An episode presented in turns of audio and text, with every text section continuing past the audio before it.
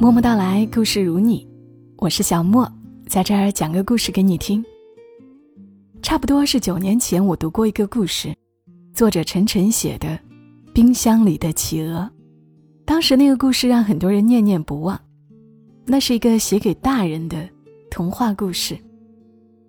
而今天的故事也是一样，同样出自于作者陈晨，同样是他很早以前的故事，可依旧让人念念不忘。这个故事叫《时光若客》，我们一起来听。我开始发现自己和别人不一样。是在五岁那年，准确的说，是在一九九零年的十一月二号。那是一个起风的星期五，天气有些阴霾。早晨起床时，妈妈让我多穿点，因为今天开始要降温。那天早上一进幼儿园，我就因为和一个名叫高恒的小胖子打架，被我们的孙老师给抓住了。孙老师是一个很温柔的女老师。那年她二十三岁，刚从大学毕业不久。那天，孙老师穿了一件暖黄色的线衣，梳着一个很好看的马尾辫。他把我和高恒揪到角落，问我们为什么打架。高恒一脸茫然的摇摇头说：“我不知道啊，他今天一进来就打我。”说要找我算账，于是孙老师转而问我，要跟高恒算什么账？我义正言辞的告诉他，三天前下午放学回家的时候，他在我屁股上踢了一脚，他说有本事三天后找他报仇，所以我今天就打他了。孙老师笑着摸了一下我的头，说：“你这孩子可真是记仇呢。”小朋友之间要相互有爱。我说，他才没跟我有爱呢。他从认识我到今天，总共踢过我七次屁股，揪过我五次耳朵，还捏过我两个八次脸。那时候我只学到十以内的算术，所以只能用这种方式来描述十六。听我这么说完，原本微笑着的孙老师。顿时就表情凝固了，他把高恒打发走，然后就拎着我到园长办公室，给我妈打了个电话。后来事情的发展就没有什么悬念了，他们惊奇的发现，我是一个不正常的孩子，我能清晰的记得，从自己记事开始的每一件事的每一个细节，细致到每天的每一顿饭吃的是什么东西。电视播了什么节目？什么新闻？天气是好是坏？是刮风还是下雨？甚至，谁在什么地方和我说了什么话？每一个画面都历历在目。只要我去回忆，他们就像过电影一样清晰。而且，除了睡觉的时间外，没有任何的空白之处。而我，也是从那一刻才开始明白。原来人是一种会遗忘的动物，他们会把眼前的这如此清晰、真实而不停流动着的画面，在转瞬间忘得一干二净，甚至连自己说过的话、做过的事、听过的歌、读过的文字，都能够在一段时间后无情地抛之脑后，而且遗忘的比率和效率都是如此的高。就像西瓜经过榨汁机后留下的那些少得可怜的残渣一般，我甚至有些担心，他们会不会有一天连自己是谁都忘掉呢？可我自己却完全没法体会这种遗忘的感觉，就好像活着的人永远无法领悟死亡的虚无感一样。我只能无助地坐在那里，看着家人因我将前一天晚上的新闻联播。一字不差的背出来后，那惊奇又惊恐的眼神，然后忧愁的交谈着，这究竟是一种什么病？会不会对大脑的发育有影响之类的话题？然而，成人的世界终归是功利的。当我在邻居面前把《三字经》《弟子规》像倒豆子一样倒背如流的时候，我看到了父母得意的眼神。尽管这只花了我总共不到一个小时的时间而已，而他们打电话的时候，也只要喊一声“七大舅”或者“八大姑”，我就能把号码完完整整的报出来，比查电话簿要方便快捷多了。甚至连我奶奶也会问我：“缝衣针放在哪里了？昨天午饭吃的是什么？早晨我说要去谁家串门来着？”这类的问题。从此之后，他们再也没有讨论过我脑子的结构，只夸我是个聪明的孩子。不过，其实我并不是个聪明的孩子，只是我的头脑。像影印机那般清晰而高效，又像电脑一样冰冷而精确。很多年后，当我以全省第一名的成绩考入一所全国知名的大学后，我才知道，原来我的病叫超忆症。得这种病的患者，记忆力会异于常人，能够记得生活中的每一个细节，且过目不忘。这就是我之所以能够毫不费力的考入名牌大学的原因。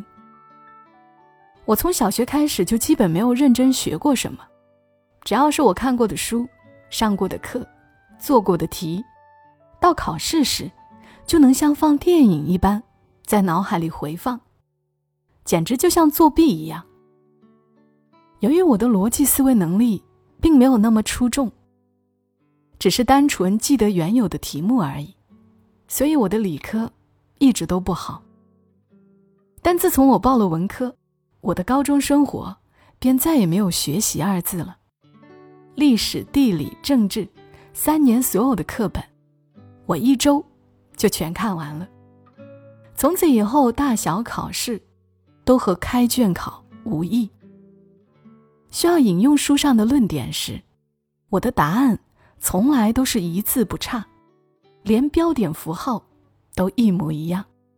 据我所知，全世界得这个病的也就那么几个，而能够病到我这个程度的，估计应该不会有第二个了。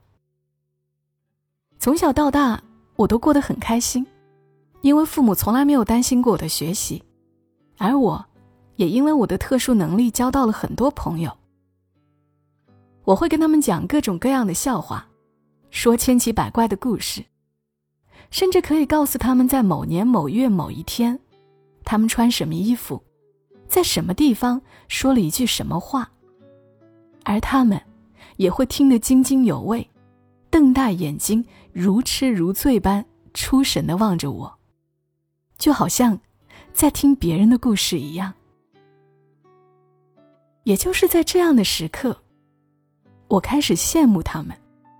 羡慕他们眼神里流露出的那种东西。我从来无法理解他们对于回忆的眷恋。他们总会很怀旧的拿出一个多年前的明信片，围在一起，回味一张泛黄的旧照片，甚至看一部很久之前看过的电影。这些东西对我来说都是没有任何意义的。毕竟在我的脑海里。他们清晰到触手可及。明信片上的每一个字，我都能默写下来。照片上发生的事情，我一眼就知道是哪一天的哪个时刻。而旧电影的每一个剧情，每一句台词，我都能躺在床上，闭上眼睛，完整的放映一遍。这是一种痛苦的羡慕之情，甚至渐渐演变成了一种。嫉妒，我感觉自己是一个没有回忆的人，只因为我的脑海里满满都是所谓的回忆。我开始变得郁郁寡欢，也不再愿意与人接触。在大学里，我开始翘课，躲在宿舍里打一天游戏，或者在图书馆看一下午书，甚至仅仅只是坐在湖边发呆，什么也不去想。因为这些都是除了睡觉之外，减少回忆的最有效的方式。只要我不去创造回忆，那我就不会有回忆了吧？我默默的想着，看着湛蓝的天空中云卷云舒，看着树叶从树上掉落到草地上，再滚落到林荫小道上，看着年轻的人们匆匆的脚步，以及随着时光流逝的青春。直到有一天，我遇到了一个名叫如冰的姑娘。那是二零零六年的九月十四日，她穿着一袭碎花连衣裙走到我的身旁，问我是不是那个什么事情都知道的人。我笑着对她说：“ 我并不是什么都知道，我只是什么都记得。”然后她就跟我聊了起来，上至天文，下至地理。我发现他其实懂得并不比我少，而且我仅仅只是记得发生过什么而已，他却能对发生过的事情有着自己的看法。他说：“你虽然什么都记得，可是记得本身又有什么用呢？发生过的事情终归是发生了，你又不能改变什么。如果你不能将它们赋予属于自己的意义，只是像个放映机一样放着那些东西。”那他们终将也将成为虚妄，不是吗？我看着他的眼睛，陷入了久久的沉思中。那是一段很长很长的时间。空中有五只飞鸟飞过，一对情侣从湖的一端走到了另一端。不远处还开过一辆黑色的汽车。我问他：“你叫什么名字？”如冰，像冰一样的意思吗？如果你非要这么理解的话，他扑哧一声笑了，他笑起来很好看，就像七岁那年，路过自家楼底时，俯身在墙角看见的那只鸢尾花。嗯，就像我的脑子一样，冷冰冰的。他问我，怎么说？我说。我时常觉得他很无情，总是把一切无论好的、坏的、快乐的、悲伤的，都这样一丝不苟的记录下来，丝毫没有经过我的同意，也没有给过我任何选择的权利。如冰说：“但你知道吗？遗忘也未曾是我们的选择呀。有时候在不经意间就把曾经刻骨铭心的东西这样忘掉了。”没有留下一点痕迹，就连后悔的余地也没有。毕竟，你怎么会去惋惜某个你已经忘掉的东西呢？他说这番话的时候，眼神里有很复杂的情绪在涌动，让人很想认真从中阅读出更多的故事来。我弱弱的问他：“我可以知道你的电话号码吗？”可以啊，我发给你。不用了，你说一遍就够了，一辈子都不会忘记的。他很羞涩的看了我一眼，但我却没有告诉他，这其实并不是什么虚情假意的肉麻，而是一句真真切切的实话。后来的十天里，我又见了如冰七次，一起吃了五顿饭。去过一次图书馆，那天傍晚在图书馆里，他忽然问我：“如果给我足够多的时间，我是不是能够把图书馆里所有的书都装进脑子里？”我笑笑说：“给几只猴子几台打印机，他们在无限的时间里也能打出莎士比亚全集呢。”别贫嘴，我只是很好奇。我说：“可以是可以。”不过我似乎没有这么做的必要吧，而且，这将是相当长的一段时间。就算你把图书馆里的书全拿去打印店打印一遍，不也得很久很久吗？更何况我必须一个字一个字的读过，才能记下来。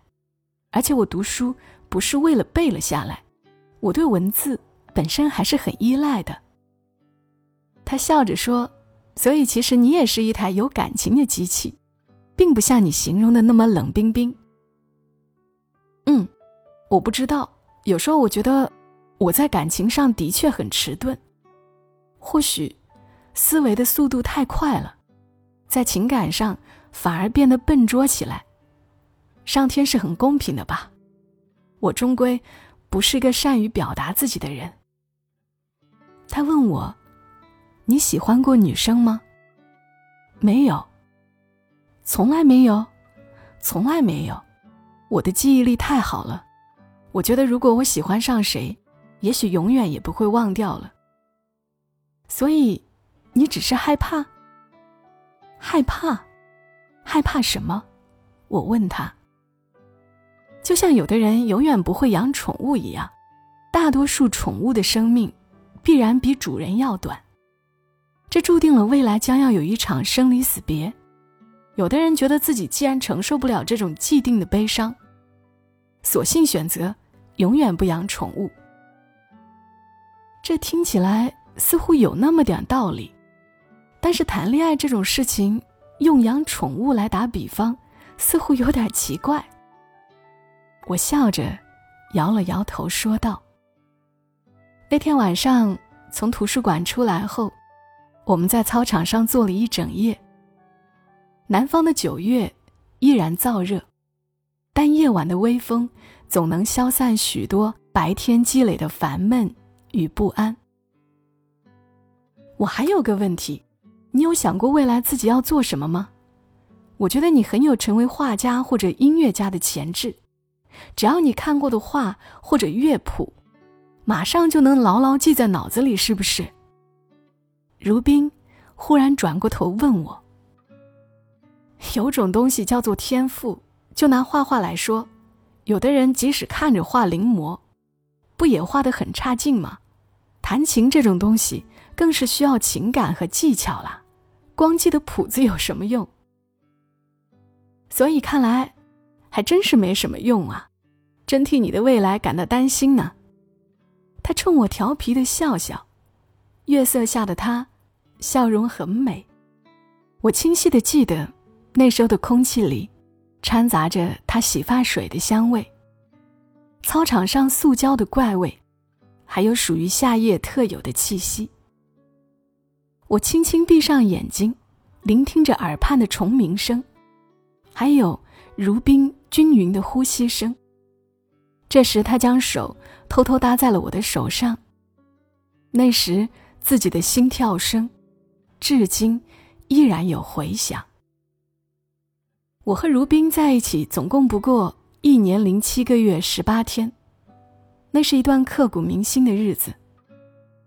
尽管我似乎并没有资格这么说，毕竟所有的日子在我的脑海里都是如此的平等。但每当闭上眼睛回想起那些日子的时候，我却又真切地感到他们是如此的特别。我发现自己第一次开始从某段特定的回忆里，感到一丝温暖和感动。每次牵我的手，他都会问我这是我们第几次牵手了。我总能一次一次的把数字报给他听，从十到一百，再到一千。而我也会在他耳边告诉他，他一共说过几次爱我，每一次分别在哪一天、哪个时刻、哪个地点，他穿着怎样的衣服。我们之间从来都不需要什么承诺，他也从来不要我给他承诺，因为他知道我都记得，而且一辈子也忘不了。我们之间也会有闹矛盾的时候。比如我翻他的旧账，说他在几时曾经无理取闹过，或者否认他翻我的旧账，反驳他某天我其实应该是怎么怎么样的，这些都让他出奇的愤怒。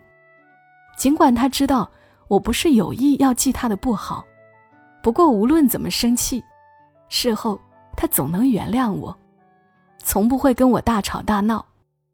毕竟他知道，对我而言，事情无论好坏。都是会深深刻在脑海里的。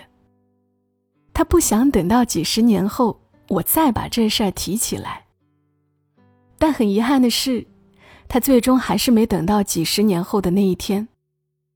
他最终选择离开了我，原因是他无法接受一个我这样的人，我会给他太大的压力。毕竟在我这里，他必须小心翼翼，不能犯错，不然这样一个残缺的他就会永远留在我的回忆里，无法抹去。如冰走后，我又回归了自己一个人的日子，每天发呆、看书、打游戏、睡觉，把自己关在自己的世界里，与世隔绝。朋友们都来劝我，试图给我点安慰。但他们最后却都无奈的走了，毕竟他们也知道，时间会治愈一切，这句话对我并不管用。我不是一个会自动痊愈的人，我的伤口会不停的流血，直到流干的那一天为止。只因为，我没有一种叫做遗忘的能力。我时常想，或许，他比起我来。要幸运得多，因为他至少和所有人一样，都在时间的洪流中不停的被冲刷着。总有一天会淡忘关于我的一切，而我，却只能站在岸边，在一个所有情感都被凝固成一堵大堤的港口，直到生命的终结。但事实上，我却比他们想象中要来的坚强。我只要一直在做事，不给自己留下时间空间去回忆，自然也不会感觉到悲伤。于是我开始尝试着写文章，把自己二十年的记忆改编成小说。有如此清晰的回忆，加上自己曾经看过那么多的书，这是一个并不困难的过程。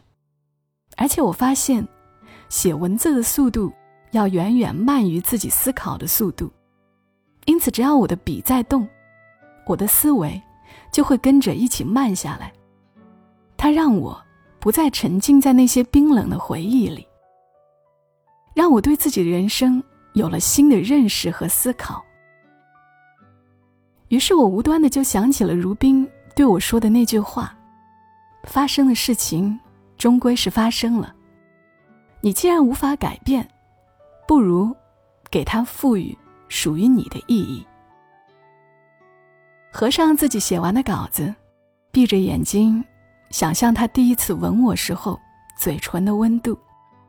我的嘴角竟然开始微微上扬。未曾想过，这个像冰一样的姑娘，让我二十年冰冷的回忆，顿时变得温暖了起来。今年我三十一岁。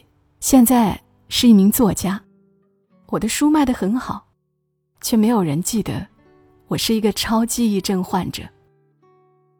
前天跟出版社的编辑一起吃饭，他问我现在新书写的怎么样了，让我说一下大致的剧情，然后我就把最近一章的内容完完整整背出来给他听了一遍，把他争了半天说不出话来。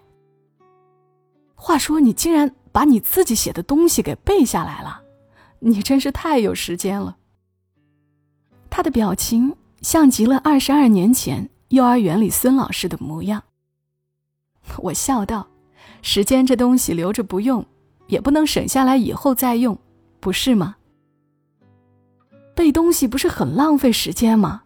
我从小到大记忆力都超级差的，前一天晚上背的课文，第二天老师一抽背就忘了。”那时候经常抄课本，就总琢磨着，要是真有那种记忆面包该多好啊！想要记住的东西，吃下去就马上记住了，而且永远都不会忘。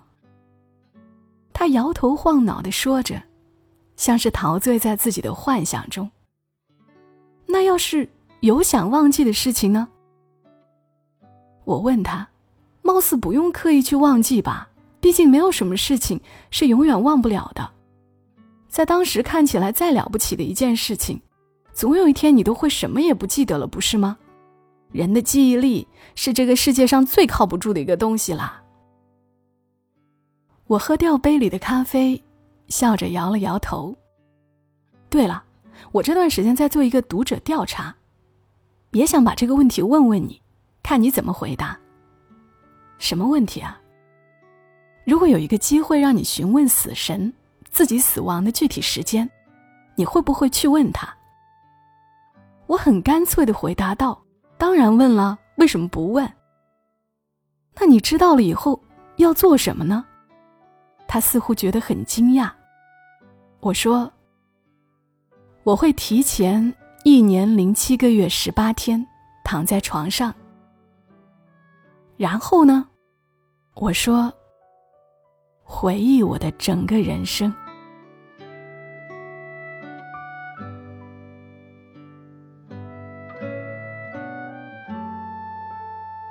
好啦，以上就是作者晨晨写下的故事。